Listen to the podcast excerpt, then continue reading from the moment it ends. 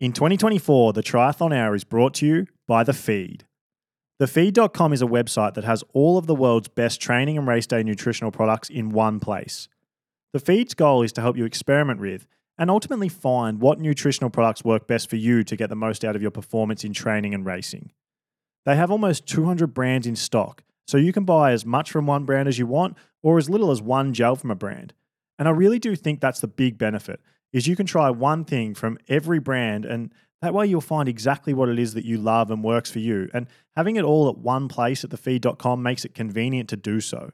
There's no more having to go to multiple websites and pay for shipping on them all and wait for them to come on different days or drive around to multiple shops. You can just get everything you need at thefeed.com and have it all shipped to your front door together so it arrives at the same time.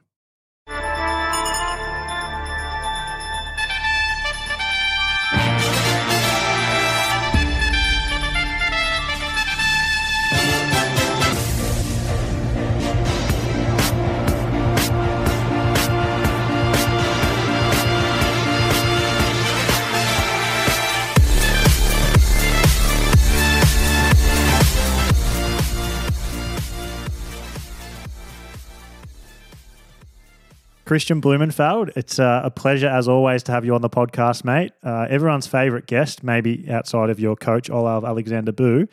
I wanted to start, mate, by asking you about your season in 2024. You're obviously on the public record that you're doing the Olympics and then you're doing Kona, but you're not doing the T100 series. Can you talk to me about how you came to that decision?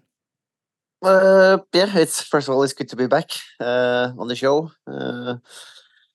Uh, but yeah, as you said, like the big goal this season is to win the Olympics and Kona. Like uh, that's the two races I feel I'm missing.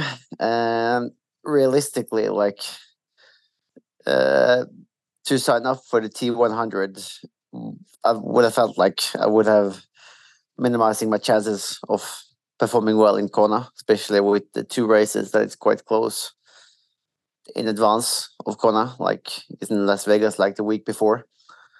Uh, so then I just had to be a little bit more careful with my selection of races compared to what I did last year. Um, so yeah, it's more time for training and less time for races. So like now, uh, for the as an example, like for the last ten or nine months going into the games, I'm only racing three times in advance, like Abu Dhabi, Yokohama, and Cagliari, and that's giving quite a lot of time to just settle down and focus on the training and building the capacity that uh, that is needed. So I'm going to try and like unpack all of this and and figure all this out, but I'm going to fast forward a little bit. So you're going to do those three warm up WTCS races, and then your fourth race is going to be the Olympics in Paris. And then what? Do you do you still have to qualify? Do you still have to go and do an Ironman to to qualify for Kona? Hopefully, I can do like I did in Tokyo. So by winning, if I win Paris, I don't have to validate. Uh, if I don't win, I have to do either. I think it's what Kalmar or Frankfurt. It's like seventeenth and eighteenth of August. It's like uh, two and a half weeks after the games. Um, either either do one of those full distance races, or if we don't qualify a mixed relay, I can do like a seventy point three, or I have to do two 70.3s. But the first one is like four or five days after the individual race. So I ideally I shouldn't have to validate by winning uh, Paris. With the Olympics, okay, so the last probably 12 months i would say you you've been like sort of shifting your your tr- training and the way you're going about things to target the olympics. Where are you at right now compared to say where you were at um, maybe after winning kona in 2022 like in terms of how ready you are for the olympics? Where are you right now? I feel um in a good place uh, fitness wise and also like swim bike and run and the balance between the three of them. Um, like the testing we did this winter has been good, um, and I feel I'm where I need to be, like in uh, February, in order to win. But then it's also important to be able to keep building for the next uh, three, four, five months. Um, so f- I guess fitness wise, in December this winter, I was better compared to where I was in December going into Tokyo Olympic Games. Uh, but then again, what's really crucial is to have this float in training for next like half a uh, five month or so. Talk to me about that testing, the famous testing, the 100 plus VO2 max. Uh, a lot of people questioning whether it was real, Kristian. Talk to me about it. Uh, yeah, so it was actually quite cool. So we've been three times inside the lab uh, this winter. The first time before altitude in Morocco, and then we went down into the lab uh, post altitude, and also just pre the Sierra camp. And uh, uh, both the last two times has been, or basically the first one was also like strong, uh, and then the last two times was good days, like felt strong and sharp, and also was able to uh, get some quite high VO2 numbers. And the second time in the lab, then so that, that was before Christmas. Going into the third time in the lab, we tried to work with efficiency to get so to get more power out of uh, the oxygen I'm able to uh, take in.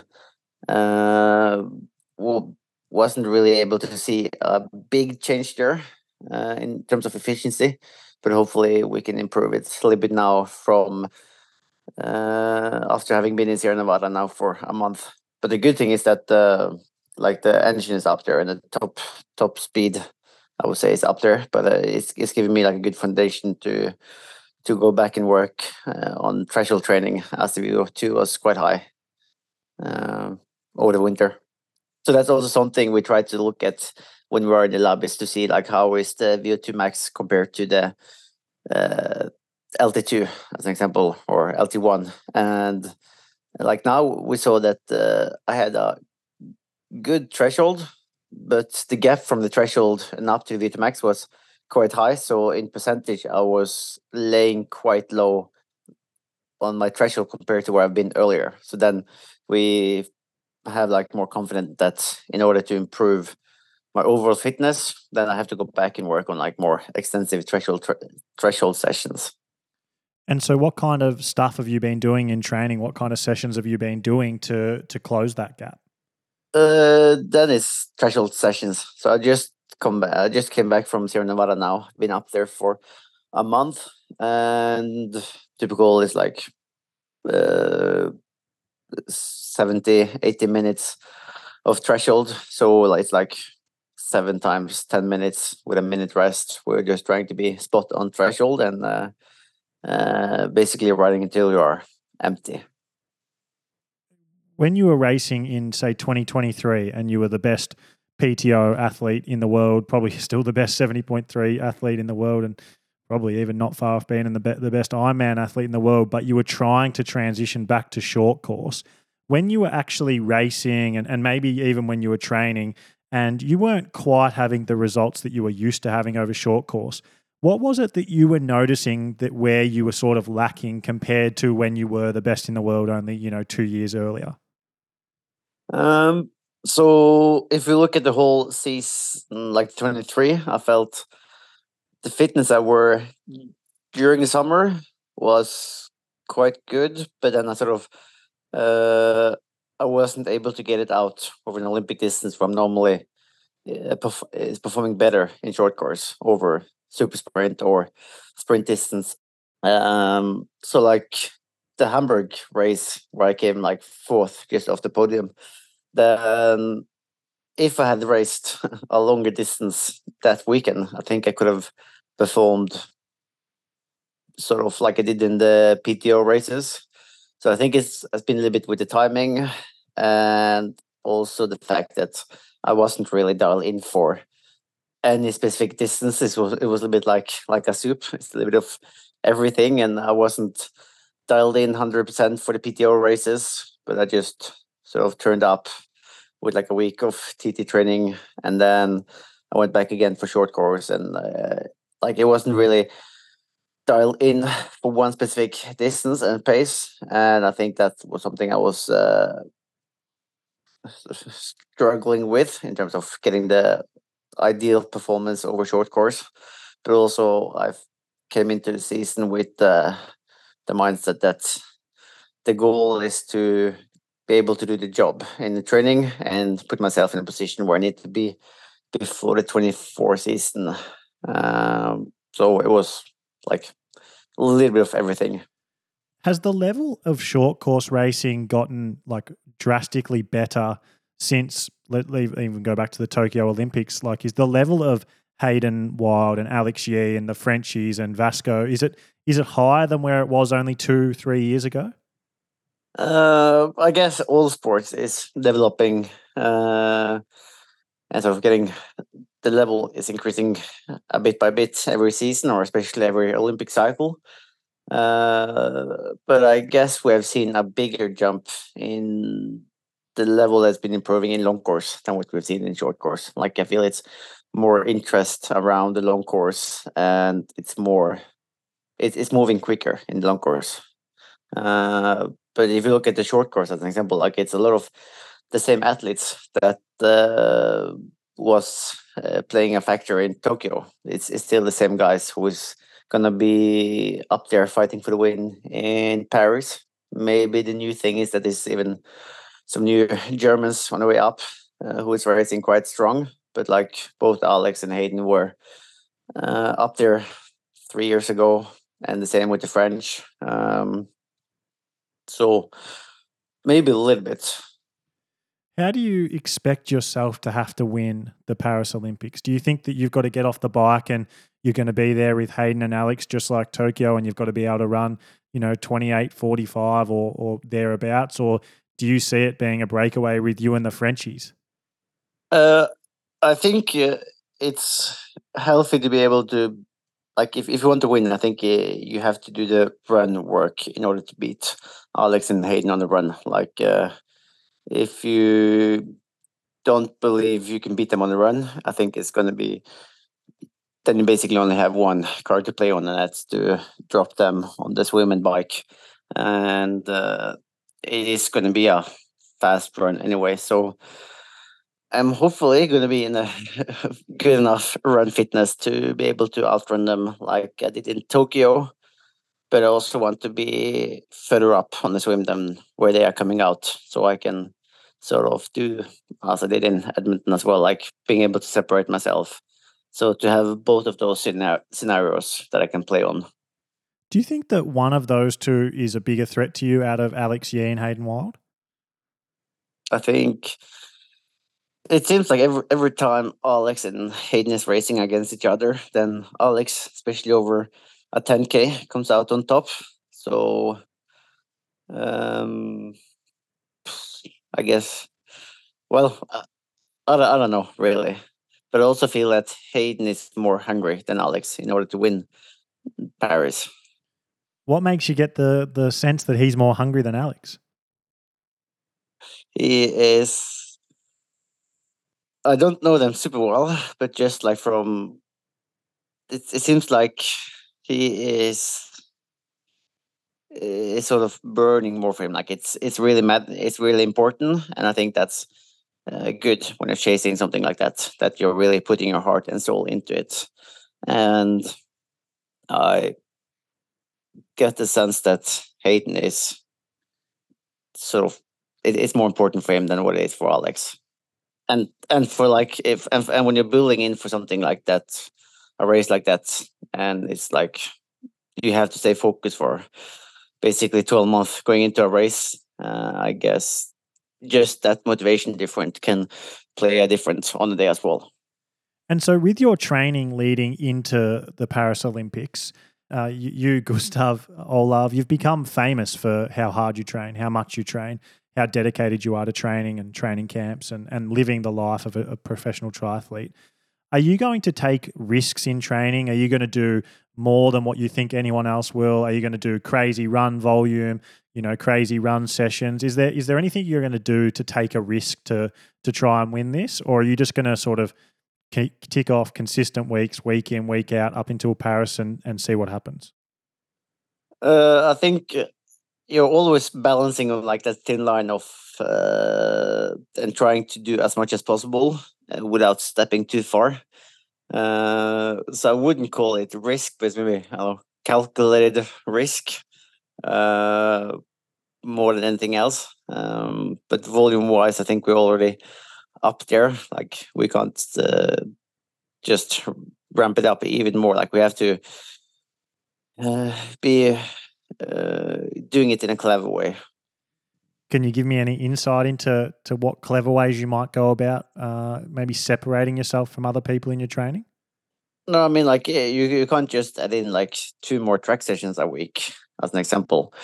Uh, but it's more like taking like like we have a given amount of hours that we can train a week, and I'm trying to balance swim, bike, run more even now. Like last year, I think it was in super strong, like uh, form on the bike, but I was missing a little bit on the run, and then it's about like overtime, maybe cutting off a little bit uh, duration of the intervals on the bike. So I always have a little bit more energy for my track session, as an example. So it's more the way you're prioritizing the sessions uh, in a training week over time that I think can make a difference. And then feeling confident enough that the discipline you're down prioritizing is still going to be good enough. So, uh, especially like the run and the swim is something I'm trying to improve now uh, over the next couple of months. So right now, um, a few months out from the Paris Olympics versus say a few months out from uh, Kona or a few months out from the 70.3 World Championships or a few months out from a big PTO race, how different is your run training? Like, are you doing more or less now compared to in the lead into a big full distance race? And and and how does the run training look different? Uh, I think volume wise, it's very similar but it's more um, uh, about getting more case around race pace.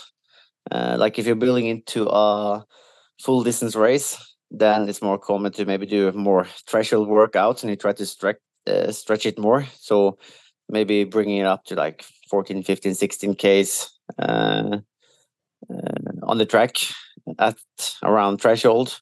And you can maybe come into the session with more fatigue uh, well, now I try to do a little bit more like short intervals. Uh, maybe just finish the track work, the track session at 12 or 14k, and making sure that having a high enough speed on the run, and that's something by just adjusting the distance uh, in the intervals. So instead of running 3Ks or 2Ks, I can do 1Ks or 400, 500 meters and finding that balance to get enough speed in, but not too much. Because if if you do all your runs at like 255 pace, that can also increase your injury risk quite a lot. So it's about finding enough the balance between enough volume, enough threshold, and enough at the higher higher speed. And how much volume a week are you doing? Like in say like kilometers, how many k's a week would you be running at the moment? I guess in average it's been about 100 Ks. Uh, some weeks at 110, some weeks at 90, but like in average it's been uh, like 100 Ks over the past couple of months, and hopefully I can stay there until the next until Paris. And then the time on bike has been reduced, I would say, by a couple of hours. And do you sort of agree with what I said before that you're probably going to have to be able to run like 28 40, 28 45 to compete with Alex and Hayden um, come race day at the Olympics? Yeah. Like, uh, I think didn't Alex do like 29 flats while jogging in the last 2K in Paris uh, last summer? So I guess we will see something around around there. Um, so it's it's going to be require a fast run uh, unless the bike uh, is like the, the bike is going harder. Like it depends on the dynamic on the bike. If you are like a group of 10, 12 guys getting away, then I think the, the total run speed will also be reduced. And so, with your swimming at the moment, you said you're you're working on your swimming as well as your running, um, which you know that's obviously the formula that's that's going to you know that you're going to need coming from long distance down to short distance to compete at this level. What do you mean when you when you say you're working on your swimming? Are you changing anything compared to what you were doing when you were training for Kona or, or PTO races? Uh, like especially for Kona, we were doing more like you you invest less time uh, in the water because the bike and run is more crucial. So we sort of are down prioritizing those sessions. Uh, well, now we do the opposite. Like we try to take off some intensity on the bike, uh, doing a little bit less long rides. So make sure that like every swim session we're doing, we're doing a little bit more fresher uh, in order to do it with a higher quality and also uh, getting more help uh, on the deck now. So we have are having Ørjan Madsen uh, with us for many of our swim sessions, who's helping us with the technique and making sure that we are uh, having a good program where we're improving. You've all heard me rave about Pillar Performance's triple magnesium powder for over a year now, but my second favorite product from Pillar has to be their Ultra Immune C. We all know the key to triathlon training is consistency, and nothing wrecks your consistency more than getting sick every five to six weeks. I've been using Pillar's Ultra Immune C drink for a while now, and I can honestly say that I feel like I've been getting sick a lot less. Like, I haven't had those periods of four, five, six days where I can't do anything and can't leave the house and can't train because I've got a cold or another, you know, chest infection. It, it honestly just hasn't been happening. And I don't know if I'm allowed to say that's because of Ultra Immune C, but I feel like it is. Um, Ultra Immune C from Pillar Performance not only contains vitamin C, which has well known immunity benefits, but it also contains zinc and vitamin D. And this is one of the reasons I started taking in June last year at the start of um, the, the Southern Hemisphere's winter and haven't stopped since. So if you're slogging it out through the winter, particularly if you're in America or Europe now where it is winter and you're spending way too much time inside and you're doing all your training inside, then grab yourself some Pillar Ultra Immune C. It doesn't just have vitamin C, it has zinc, it has vitamin D, all things that are going to benefit your immune system. Uh, and if you do want to grab that or anything from Pillar Performance, then make sure you use the discount code TTH15 for 15% off your first order. And now let's like um, skip forward. So let's say you've won the Olympics and then um, you get the automatic qualification slot to Kona. What do you think that your time from August right through, uh, from like the day you've won the Olympics to the day you set foot on the start line at Kona, what do you think that period looks like for you? I guess it's going to be all in on the TT bike again uh, and trying to find a good position there. Spending enough time so I'm not cramping up. That's going to be crucial. and and uh, I guess we will go back to altitude, uh, either Formö or Andorra. I'm quite keen to try out Andorra. Uh, and then I think we will use sort of the same formula of like going to the island three weeks out from the race and starting a little bit with uh, heat before, but doing the main block in Kona in terms of heat training. And then uh, getting familiar with Queen K again. Do you really think it's possible? Like, I'm not doubting you or anything like that. I just want to know what you think. Like, when you close your, your, your eyes at night, like, do you really think that it's possible with how high the level is at long course at the moment and how high it is at short course? Do you really think it's possible to win both this year? I think Paris is the one that's going to be difficult. uh, so, uh, but yes, like uh, as long as I'm able to get back into the fitness I I need to be in order to win Paris, then I think I have what I need, like uh, build up like a big enough uh, foundation in order to fine tune my engine again going into long course. And also, this this time around we will be quite experienced over long course. Like I've already raced like three Ironmans before going to Kona, while last time I raced way less. So uh, yeah, more experienced and had more time to think about the race I had there two years ago. What went wrong? What went right? And uh, uh, yeah, more experienced. And talk to me about that. Like what went wrong, what went right in 2022 when you came third to Gustav and Sam Laidlow. What what what did you learn? What did you learn? What what will you take from that day and that race and that experience into this year's race? Uh, it is like again, like uh, I think like the, the, obvious one with Sam Laidlow, like you can't get people get away uh, on the way back on Queen K as an example, and it's, and the same sort of happened with uh, Lucy this year. So to be more on the gas, even though we made it up to the top of Hawi, and training wise, it's maybe getting a little bit uh, more threshold work and more focus on the run stride uh, closer into the race rather than just doing half fast runs uh, for too much time going into the race. So I think going into Kona, I was, I'm, I'm not really sure, but I, I felt I was fresher coming off the bike in both Cozumel and in the St. George race than what I was coming off the bike in Kona. There I felt awful from the beginning on the run. And uh, I'm not sure if it comes down to uh, overworking on the bike and sort of staying to or not being good enough to ride the pace I did back from uh, uh, Hawi or the fact that all the surges that Magnus Ditlev was putting in on the way up to Hawi was uh, putting uh, like destroying my run legs.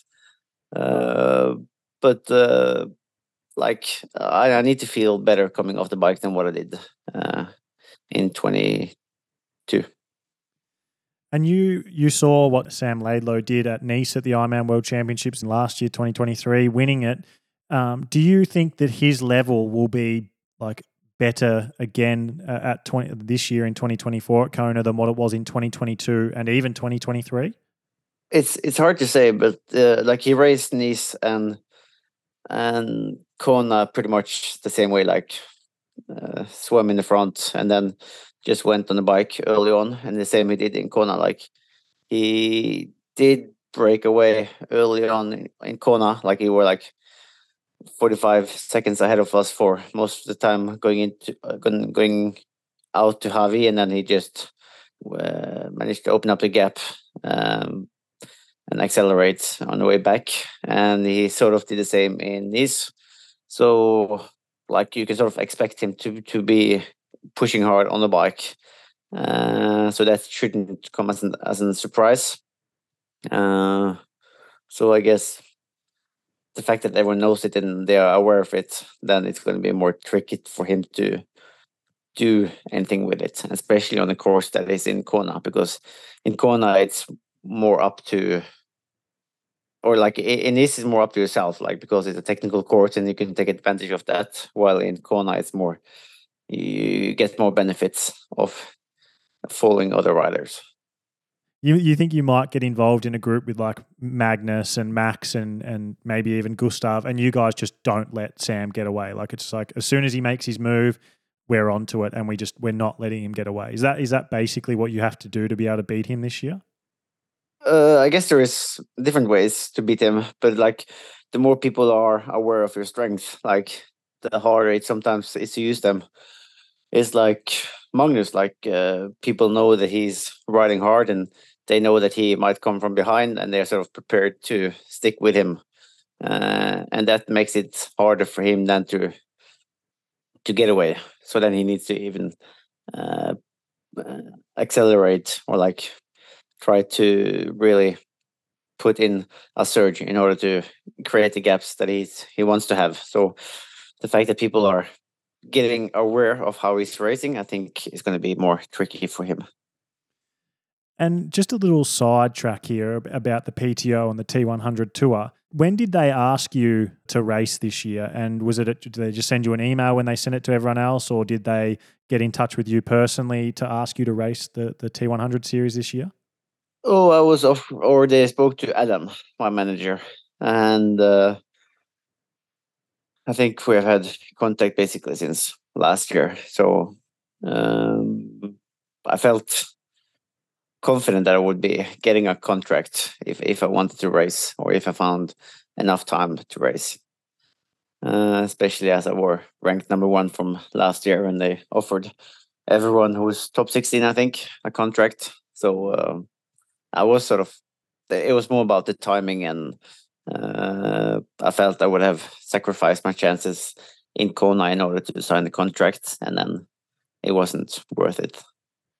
And so when you said no to the, the, the contract offer, did they just go, okay, fair enough, and, and move on? Or did they come back and, and try to almost win you over to get you to race the T100 Tour this year?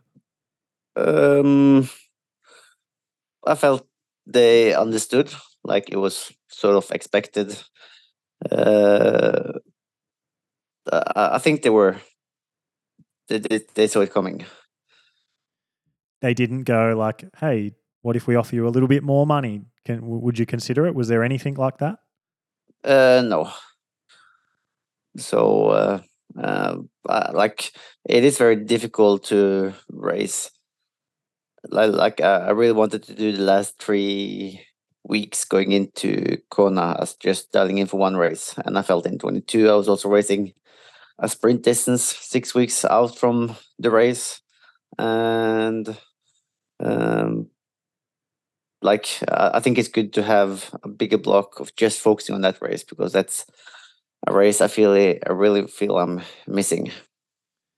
And so, is there any scenario this year? Like, I know that you're saying like it's Olympics and it's Kona, but is there any scenario, any possibility that we could see you at a T100 race after the Olympics if things change, or is it just 100% locked in, guaranteed Olympics then Kona?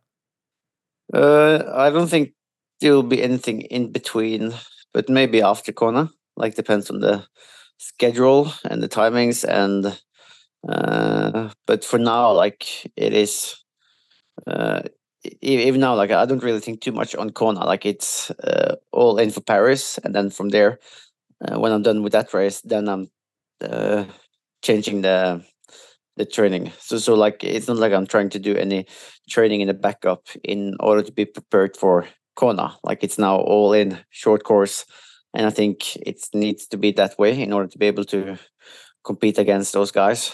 Uh, and then when I'm done with that race, then I will sort of go all in towards uh, Kona. So it's it's not like half half or any balancing there. And what is the why have you made the decision to go Olympics and Kona? Is it just because you know, no one's really like no one's ever done that. It's historic. It's like another way to sort of make yourself stand out as the greatest of all time. Is it to to achieve something other people haven't, or is there other reasons? It is the like those are the two biggest races we have in the sport, and uh, that's also the most difficult challenge you can combine in one year. So it's both it's just the fact that that's where all ice will be, and I want to stand on the biggest stages and race against the best guys in the sport. And I think that's the two days where you will have the best of the short course guys uh, assembled in Paris, and then you will have the same, the best of the best in uh, Kona in October. So uh, it, it's like the challenge and trying to do the impossible possible, I guess. Definitely does. From the outside looking in, like if any, if literally anyone else, there's not a single other person on the planet. Well, maybe outside of Taylor Knibb, but in the in the men's side of triathlon, there's not a single other person on the planet that if they said they were going to uh, try and achieve this, that you would think they were a chance. You're like the only person, probably in the history of the sport, male that is, who if they said they're going to do this, you go, fuck, he just might do this. Uh, what is it, do you think, about you that separates you from so many other people? Like, what makes you special? I don't know. Maybe I, I don't know. uh, I guess I'm, I'm used to quite a high volume from a young age. And I think that's making it easy to, to transform into long course as well. And uh, I've always been doing quite a lot of volume for a short course guys guy, so I, am able to do the volume uh, that's required, and it's more about doing enough speed work to get fast enough for the short course. Do you think that you're naturally better at short course, middle distance, or long course? Long course, I feel. So when I was like a kid or like junior and early, I always felt like uh, like even though I was chasing the Olympics in Tokyo, uh, I always felt almost more confident that I can win an Ironman World Championship than winning the Olympics, uh, and I can do it with less amount of preparation than what it's required to win the Olympics. Do you think that if everyone, like if everyone in the world was given a year to train for Kona and everyone had to do it, like no one could go and race other races, do you see yourself as like the guy who would win Kona? Do you see yourself as the best long course triathlete in the world right now? Not right now. I think uh, uh, the last two champions is Sam and Gustav. So I sort of uh, I didn't win in Kona and I didn't participate in this. So you have to give it to the ones who actually won the last two races. But hopefully I can be I can showcase that I'm there in October this year. And uh, speaking of Gustav, obviously we've got to talk mm. about him. How's how's everything going with Gustav at the moment? Is he training with you right now? Uh, yeah. So we just had a swim together this morning, uh, and he's been with us in Sierra Nevada. Uh, but training wise, it's it's a long journey back to running and fitness. Uh, like he's not like last October, I think, when he was like taking a break from running, they told him like it's going to be like maybe three months, and then the second message were like it's maybe six weeks out of running. Now it's been like half a year, and he's still not uh, running uh, normal. So it's a uh, it's a tricky way back, but I guess you just have to trust uh, or take your time and and he will be ready when he's ready. Inside the camp, how how do you guys like? How do you navigate that? How do you how do you sort of go from being you know the two best long course triathletes on the planet, two of the two of the best short course triathletes on the planet as well, winning everything that you show up to, and really being each other's only main competition for a lot of the time, um, particularly over PTO distance and, and full distance with Sam Laidlow and Magnus thrown in there and Maxi Neumann thrown in there, but really being each other's two main competition to now suddenly Gustav having an extended period where a lot of things have happened in his life with his personal situation and now this long uh, chronic injury. How do you navigate that as friends and training partners?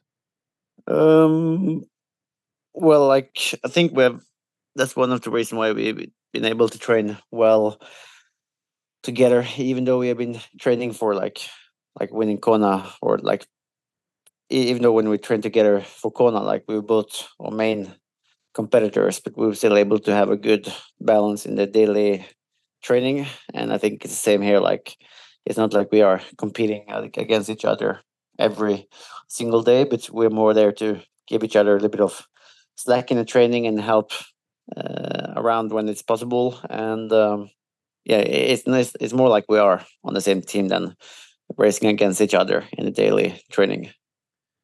And are you guys both like hoping, maybe secretly and, and not saying it publicly, but are you are you guys hoping that you'll be there racing each other in Kona at the end of the year? Uh, yeah, or I think that's his. Uh, he's been saying that that he also wants to go to Kona this year. So of course, if he can uh, come back or have his sort of comeback race in Kona, it's going to be uh, amazing journey. Uh, but for now, it's more like he he needs to get healthy and try like being able to run a proper uh, run week without pain.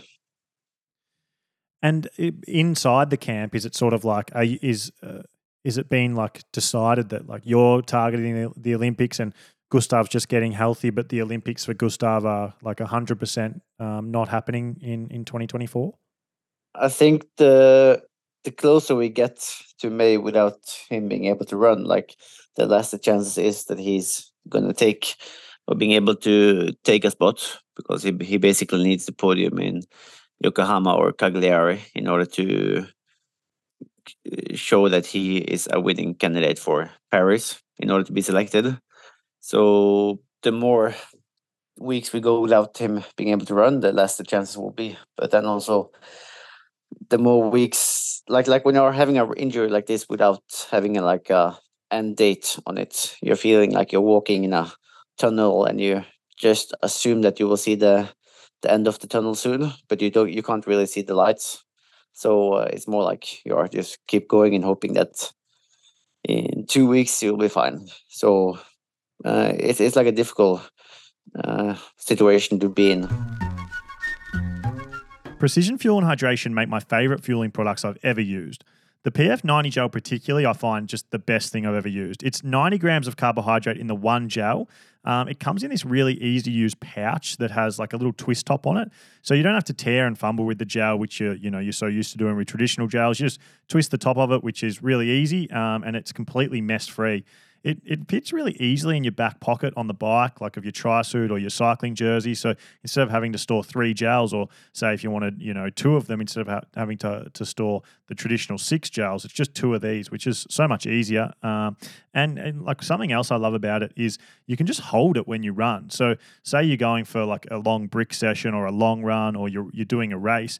Instead of having to like always fumble with a new gel out of your back pocket and then tear tear it, and then like worry about littering it or whatever. You just hold this one gel um, throughout your run, which I find really easy, um, particularly because of that twist top. Um, so yeah, I love that. I also love the PF30 caffeine gel, and I'm re- really loving the PF30 electrolyte tablets at the moment, just because it's a bit hotter here. Uh, I, I, seriously do think Precision Fuel and Hydration should be everyone's go to nutritional product for training and racing. That's how much I love it. Uh, I can't recommend it highly enough. So if you do want to go and try some for yourself, um, make sure you use the discount code TTH15, which gets you 15% off your first order.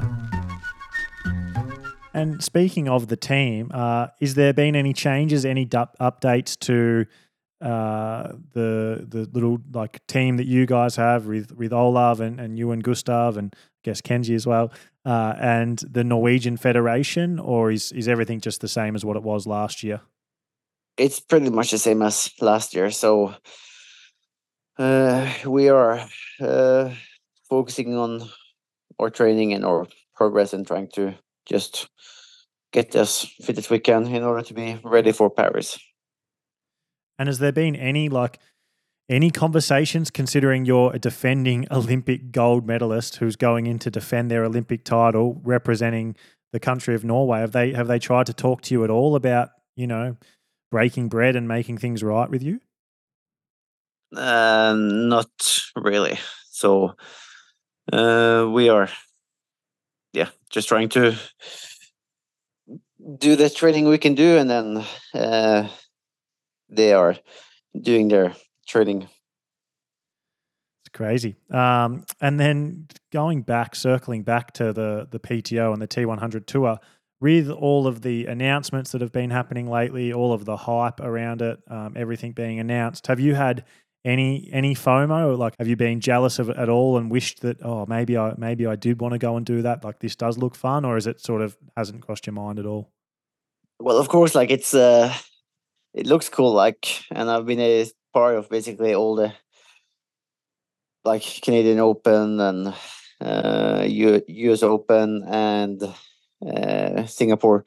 So I've, done quite a lot of PTO races, and I know that uh, it is like uh, really well organized events, and uh, the racing as well is like yeah, maybe the place we're finding the highest level outside of uh, Paris and uh, Kona. So uh, it is, of course, like it's probably I'm probably going to feel it more when I'm watching it uh, on TV and feeling that I should have been there. But also, I know that uh, uh, I have to do everything I can in order to be able to win those two races. I want really want to win this year.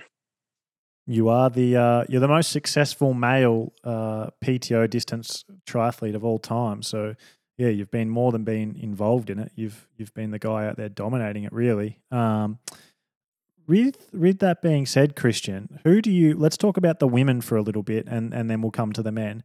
Who do you see as the favourite to win the inaugural T100 uh, World Championships?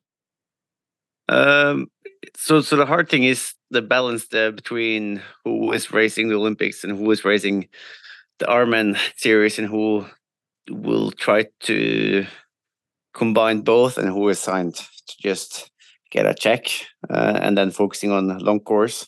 So I think the ones who is going all in for the T100 series will have a big benefit there, like Ash and maybe Lucy uh, will be the two favorites.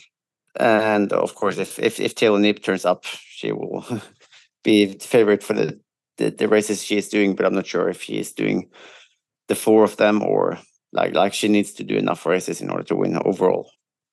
That's what I was going to say. If in, in if in a hypothetical world, let's say let's not even talk about who's going to win the world champs, but let's say if everyone showed up to the grand final and everyone mm. was fit, who who would you have as the favorite to win? I think over a middle distance race, you always want to put Taylor Knibb as a favorite, uh, especially after what she's been showing uh, in the races that she has done. And you've you've raced uh, alongside, not not really with, but alongside at the same events as a couple of the the hot shots in Flora Duffy and Taylor Spivey. Uh, how do you think? Who do you think out of those two is more suited to the distance? How do you think both of them will go over the the T one hundred distance? I think uh, Flora have so, so so. What's been surprising is to see the bike strength in short course with Flora versus Taylor Knibb, and then see the difference in long course where uh, Taylor is able to uh, yeah put like two or three minutes gap into Flora.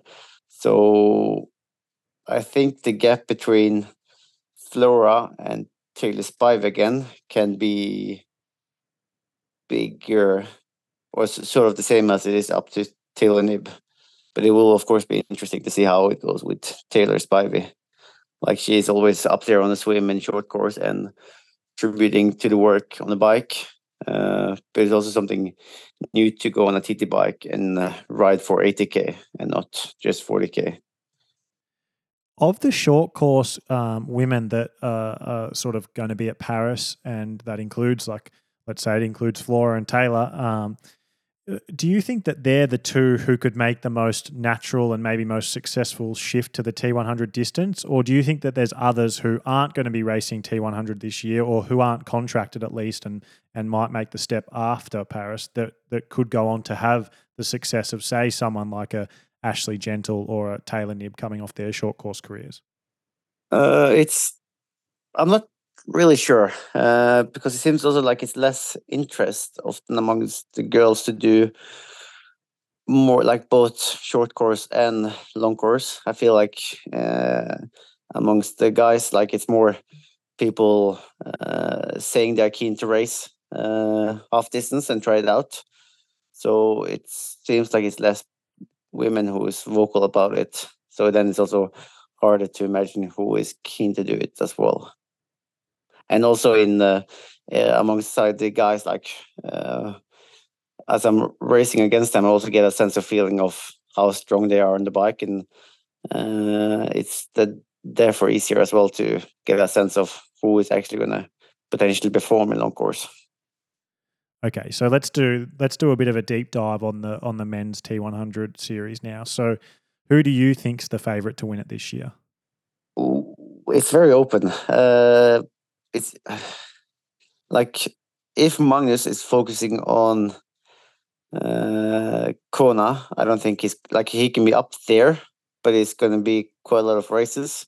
So he's probably not only going for the T100, and that's also going to be a disadvantage for him over like Marten Van Riel as an example. If if he's going to race the last races after the Olympics, but also it's been quite a lot of races that Martin have been skipping out of because of injuries or crashes.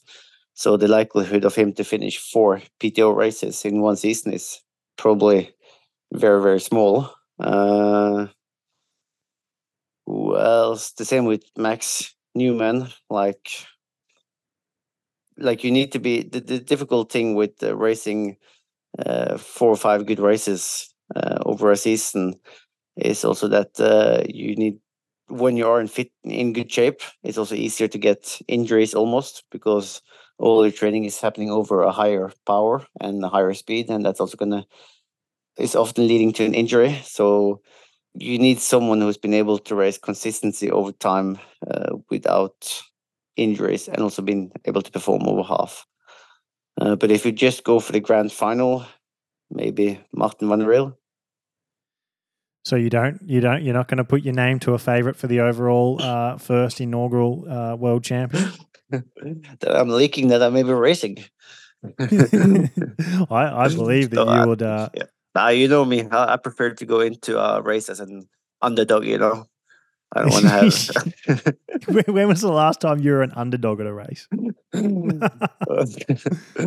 Oh, uh, 2014.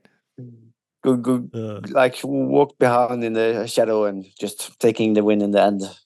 uh, yeah, yeah, um, yeah. That's what you do. Yeah, fly under the radar. Uh, what about Jason West? You didn't mention him.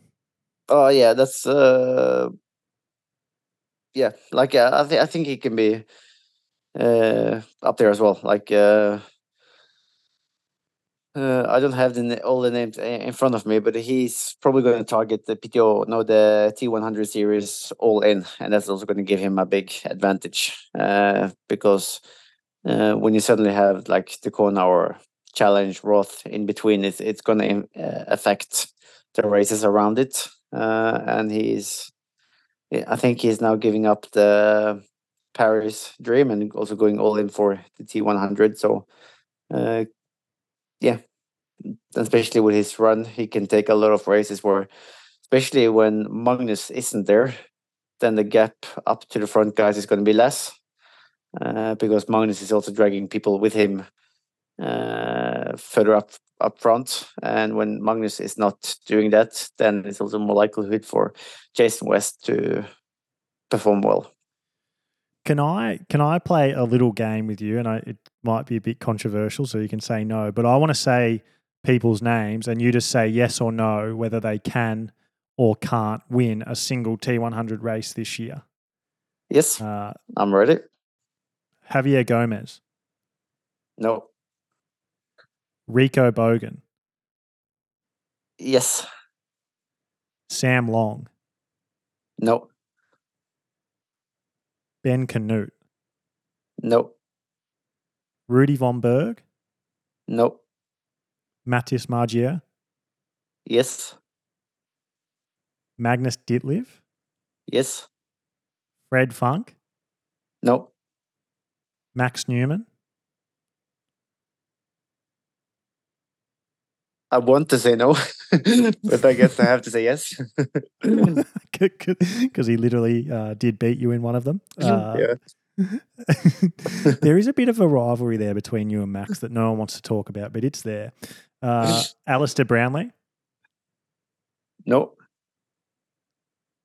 Daniel Bækkegård, No. Marten Van Riel. Yes. And I have one more. We've we've left some other people out there, but one more that I wanna I wanna ask you about. Hayden Wilde. Yes. Do you think that there's a chance after the Olympics, after Kona, that we we see yourself and Hayden Wilde? And I know the PTO are very keen on Alex Yee uh, potentially as well. Uh, Is there a chance we see all of you come over and get wildcard slots to to race one of the races? Maybe the the second last uh, Middle East one, for example. Uh, I don't think Alex has either shown interest or is doing like like the training to do it. I think uh, I guess Hayden is is more prepared for it, and he's obviously shown interest as well. So I don't think the three of us will race in the same half distance.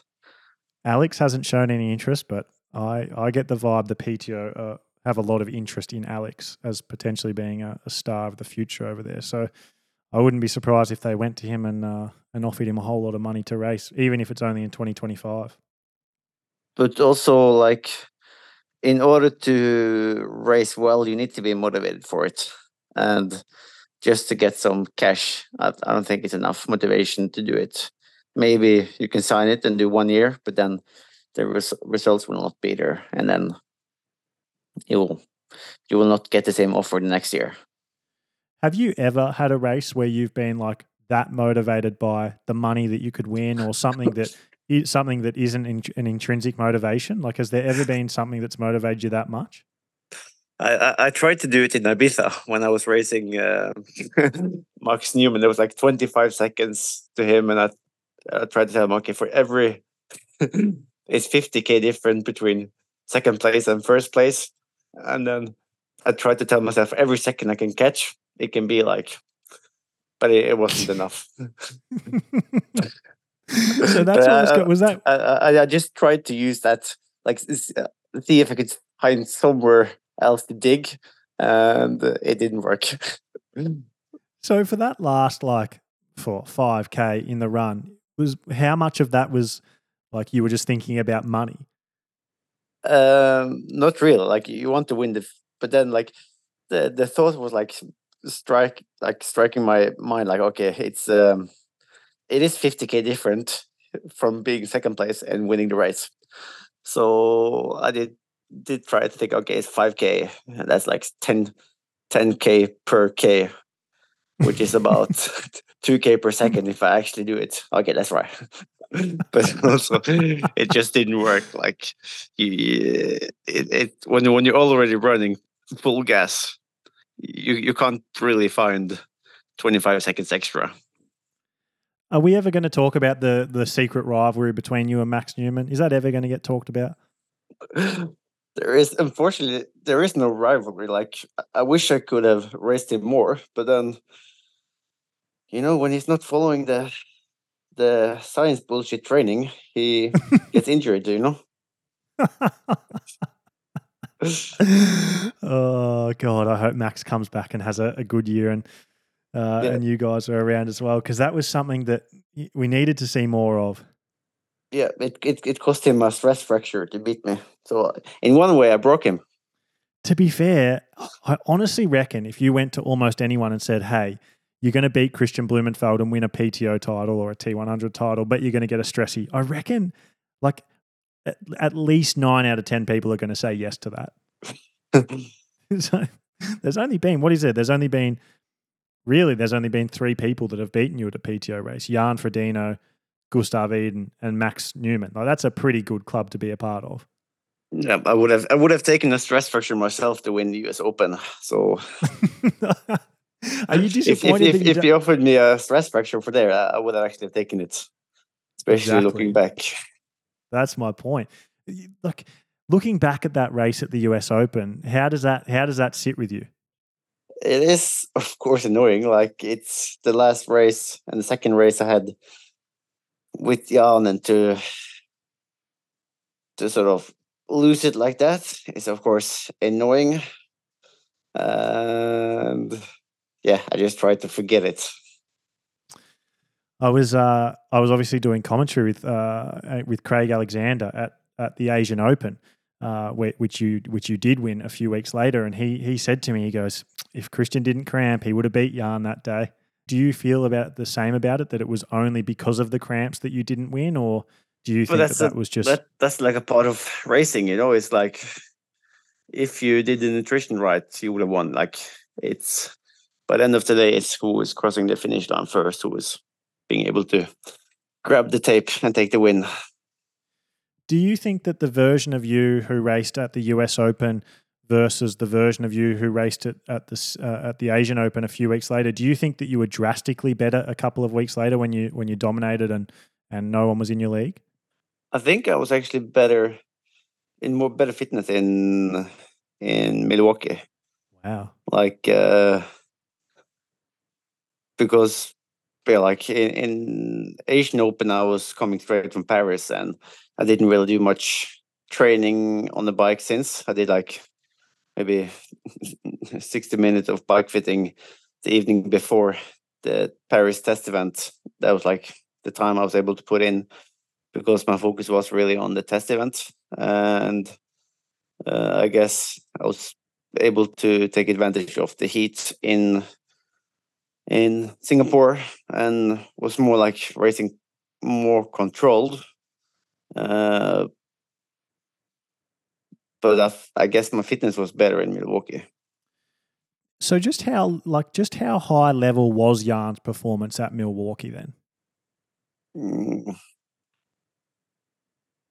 like from one to ten, or like yeah, I don't know, like or comparing it to other performances, like how, where does it sit on the list of of best races that someone has had in a race that you've been at? Um, not really sure, but like he took the win, so.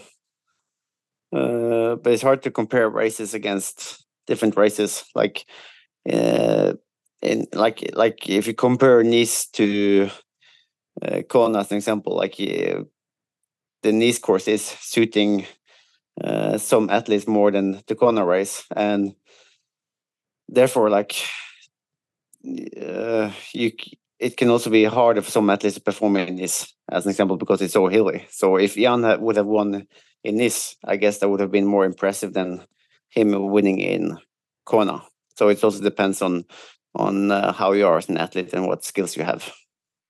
Were you surprised with, given how high level Jan's performance was at the US Open to beat you and, and Jason West versus the the day he had, or I guess like the disappointing day he had um, at Nice for the Ironman World Championships, which was you know his his big last final race. Um, were you surprised in the in just how good he was at the US Open versus maybe the the disappointing day he had at the Ironman World Championships? Uh, I was more surprised of how good you were in Milwaukee. Like I, I heard he would be struggling. Like he's been riding slow in the climbs before, uh, so I didn't have much expectation of him in Nice. Uh, but I was yeah quite surprised of his run and like overall swim back run in in Milwaukee. How did you hear that he wasn't climbing well? well, people are speaking like uh, I think he got dropped by a few guys in Andorra, and then the, the rumors are going around. And also, he raced the half distance in Andorra, where he got dropped quite a bit, I think, on the bike from Jonas Schomburg, uh, and he was he was able to ride him back down again because Jonas was on a road bike, I think. Uh, so, like, j- just by the words on the street. the words on the street. And also, I think he didn't race the Nice race in 2019 because it was hilly. And I guess that also comes down that he didn't believe he would have been able to win it. Why? Why is it? Why is it that someone can be so good at a course like Kona, win it three times, win a win a race like the U.S. Open, but then not be able to uh, climb at the level they have to to to win a, a course like Nice? oh like uh, in a flat course like power to to aerodynamic or cda is more important than it is over a hilly course where weight is a bigger factor so uh, and also if you're performing well in heat and humidity then uh, you don't have the same strength over if it's colder so um, it's just like some courses fit some athletes and other courses doesn't.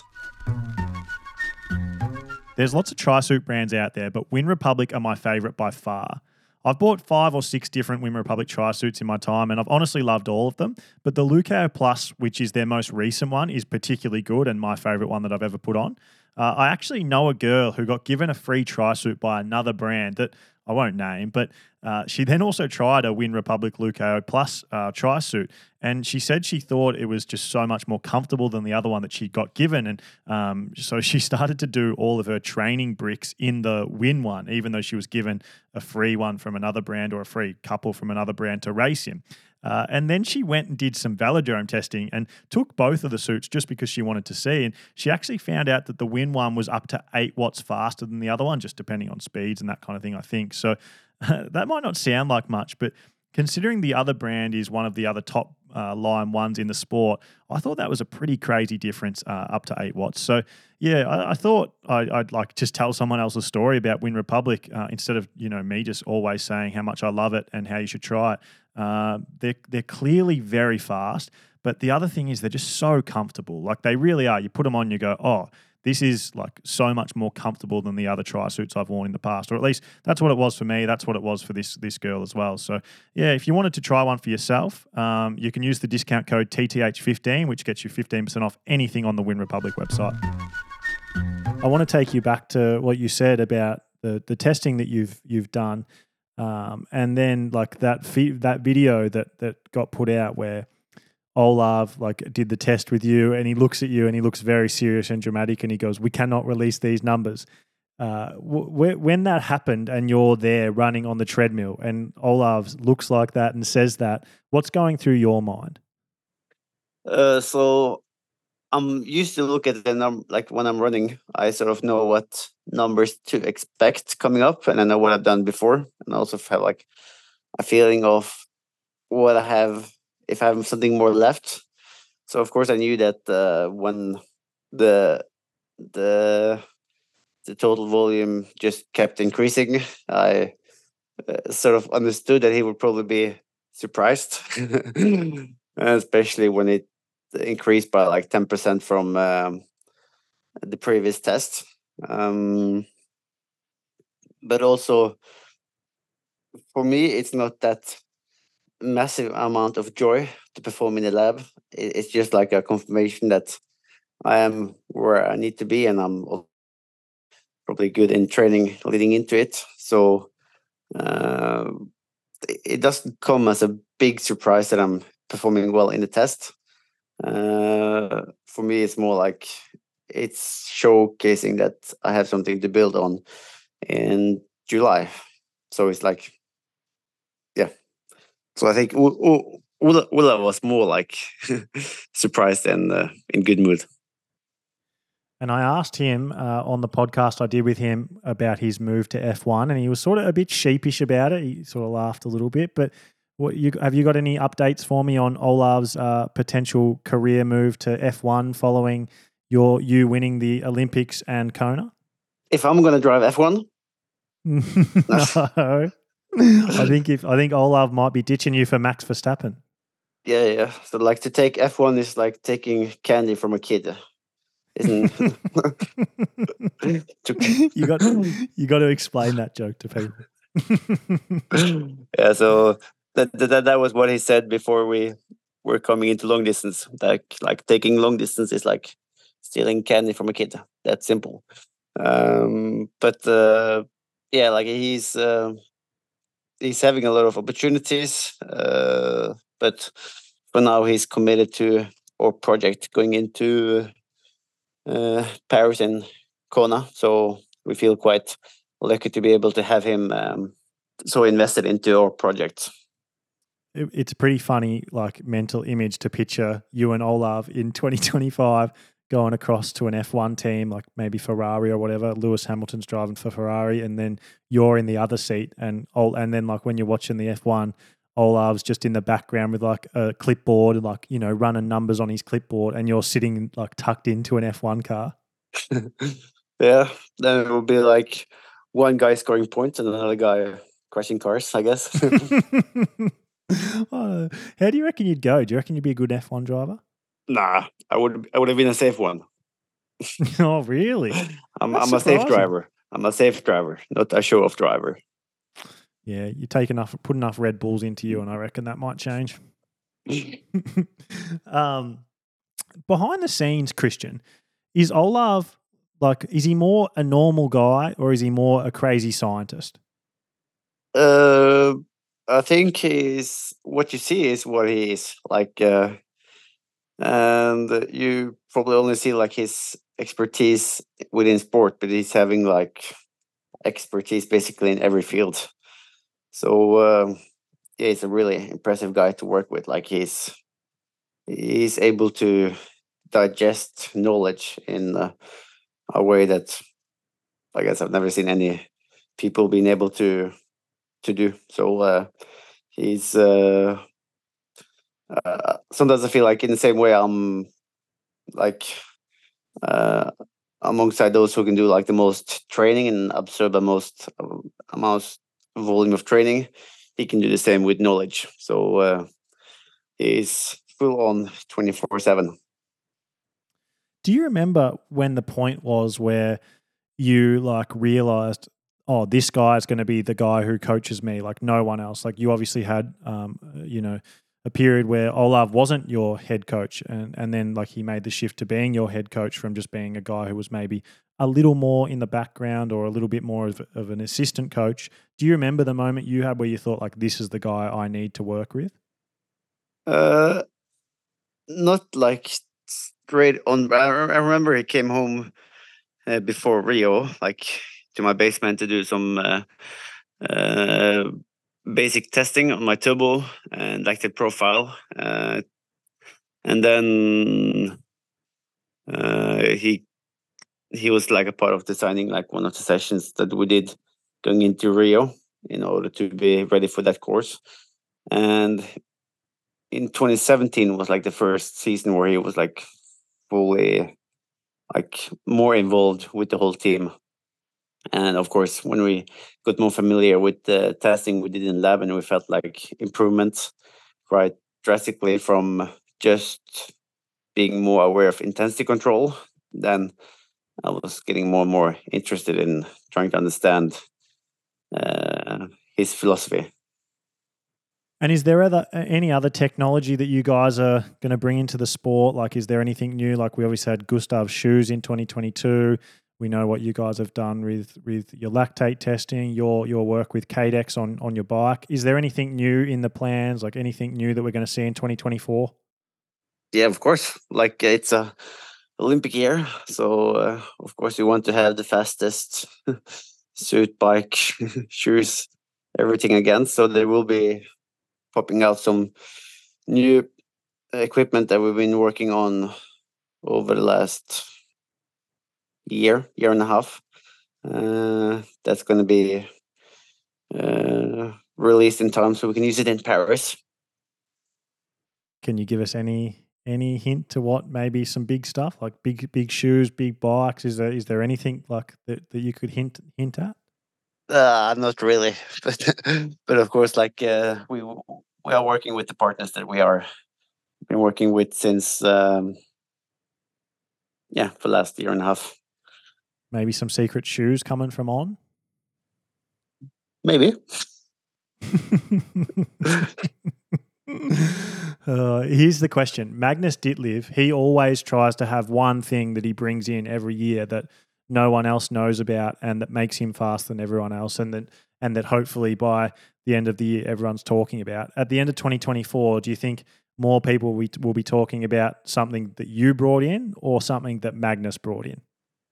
Probably I don't know, like maybe you will maybe see I'm using what he brought in in Kona. As long as he started using it before, like mid season, maybe I will be copying him. yeah, well, whatever Magnus does, copying it seems to work pretty well mm. on the bike. Uh, how how's everything else going at the moment? Like, what what are you doing now? Um, what's your plans for the for the next few weeks? Yeah, so now I just came home from altitude like two days ago. So uh, having two weeks now in Bergen before heading to Abu Dhabi. So we will do a little bit of like indoor heat sessions and then some intensity and then sprint distance in Abu Dhabi. And then it's back again to Bergen, do a testing in the lab to see how uh, to get an idea of how the system is looking compared to how it was in January. And then we will go to altitude in Sierra Nevada again and do altitude block and then a sea level block and then racing. And then we will do that one more time and we will be suddenly in Paris.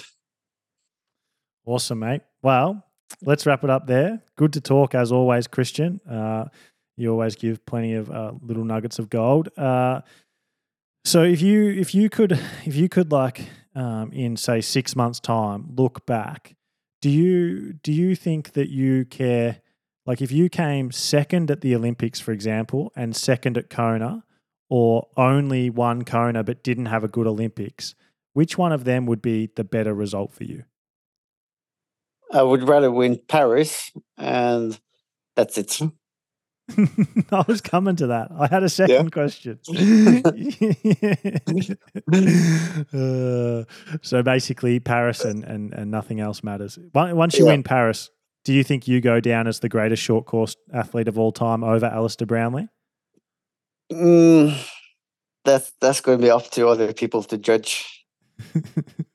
well, we'll wait and see till after Paris, but I'm sure we'll talk to you plenty of times before Yeah. then. Anyway, um, are you going to make like be at any long course races this year, or are you just going to race your three short course races, race the Olympics, and they're the only races we'll see you at? Like you won't come and commentate one of the PTO races or or anything like that, or an Ironman race.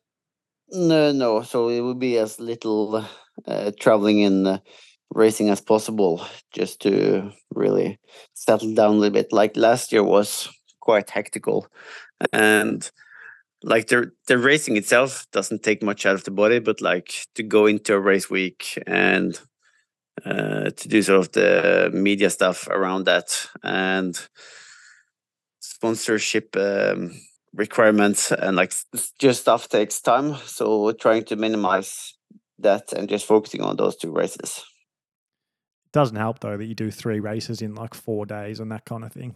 but Uh, but then the, the, the three races in those four days, then the races is fine because that's basically as as you're doing in training. But then the travel and the commitment around the races that it's uh, taking energy. It was it was strange to like coming to Singapore and I didn't even know the course and I had to ask like as I'm checking in the bike, okay, so where's the water? Okay, the water is over there. Okay, so we come in from the swim there, and then bike is okay. We go around here. Okay, like I felt a little bit like unprepared. You can say. it was so funny how everyone like was waking up for breakfast the next morning and all everyone was talking about was like how you were running on the hotel treadmill at midnight the night before and everyone was like showing photos they'd taken of you in the in the gym at midnight Yeah, I I wasn't able to do much heat training, so I had to do like one session at least to feel ready. oh that's so good um are you are we going to see you at uh, 70.3 world champs at the end of the year or you're just not even thinking that far ahead yet uh, I don't think so. Um, yeah, well, cool, mate. With uh, with the fact that you're not going to be at many long course races and you're, you're going to be embedded in the short course world for the next few months up until like August, we got to make sure we get you on the podcast a few times to get keep getting updates and and uh, keep making yourself seen in the long course world because uh, yeah, it's good. you Because know. people don't people don't watch short course. You mean? Well, I mean, you said it, not me. Do you notice it though? Do you notice that when you go off and focus on short course, you get way less attention than when you're doing long course? Uh, you feel it uh, often around the event, like it's less interest, like building up. Uh, like as an example, in 22 when we first raced Kona, and then we went race St George, and then we went to Bermuda, and it was it was almost like it wasn't an event happening. Like it was nothing nothing interest around the event. So that was like a shocker.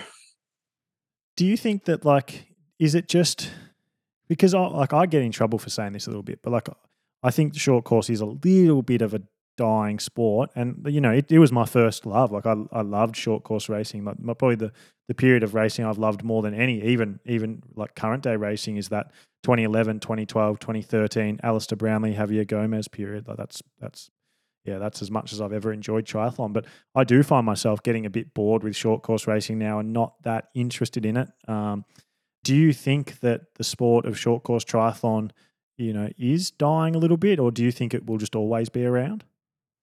Uh, it's probably always going to be around, but uh, like you feel often the venues is getting smaller and smaller. Like if you're going to one place for the last five years and you suddenly have a smaller and smaller loop just to be able to close off roads or less and less roads, then you feel that you're uh, almost not taking any space in the city anymore. And it's and they don't have enough room to play around to make good courses. Why is that? Is it a money thing? Uh, probably by the end of today. Yeah. Wow. I mean, when you so when you're going and doing like a WTCS race, do you just find that like is there lots of crowds? Is there lots of people watching it? You know, do you know? Do you have any idea what the viewership numbers are on TV or anything like that? Uh, no, I don't know the numbers really, but they they have some good races. Like if you put a race in Spain or France, like there will always be good people and a lot of people sharing on. So it's more about like also uh, choosing the right places to put the races and also making good courses. Yeah. So like if if you put it in the right place, it will be a lot of people watching a short course race. Do you think that that like that's a trap the T100 uh, tour can't fall into, like the WTCS, um, you know, crit style courses, like flat, boring, you know, six to ten lapped courses? Do do you think that's a trap that the T100 tour, if they if they fall into, it will like slowly get less and less popular? I think with us, the thing with it when you're racing 80k, uh, you can certainly do like 10 or 15k loops, and it still be like you, you can make something out of the loop. But when you suddenly are going down to 4k loops, it's basically just like back and forth three times. You know, like it's uh, it's not much. It's not much you can play around with in the in the city you're racing. Uh, so I think they should be getting more away from having to make the loop shorter, but actually making uh, maybe longer loops in order to take advantage of like if there's a big hill nearby or like making a proper course. Yeah. Do you think the same for the run? Like, do you think that the, the same way a hill, like just something as simple as a, a steep hill, matters on the bike? Do you think that that needs to be a part of the run as well? Yeah, I think like you should make different courses so it's not like just the same race dynamic happening uh, in every continent you're racing, but actually it's like something different, unique with with the place that that they can actually like play with in the race. And are you going to do any Super League racing anytime soon as well, or is Super League just something that like you don't even really think about? No, it was cool doing it last year. Like I was doing most of the races last season, so it's a really cool concept, uh, but I will not use it for Kona preparation. Yeah, yeah, and you're not going to do any Super League racing before the Olympics either. No. Awesome, mate. Well, good chat. Like I said, thanks for coming on. Um, I'll I'll ask you to come on a few times this year in the lead up to the Olympics to just keep tabs on uh, on whether you're going to beat Hayden or not. Give him some inside info. Um, and uh, yeah, mate, I look forward to, to following it along. Uh, so yeah, make sure you come on and keep us in the loop. We're all interested. Um, and uh, even though I've said that about short course racing, I am really excited about Paris and, and can't wait to follow the race in Paris. And look, you're a big reason for that. Seeing whether you can go and win that second Olympics and defend your title against Hayden Wilde and, and Alex Yee, the Frenchies, and Vasco and, and, and Matty Hauser. That's that's a battle that, that I'm really excited about. So can't wait to follow it along. And, and thanks for coming on. Thanks for having me.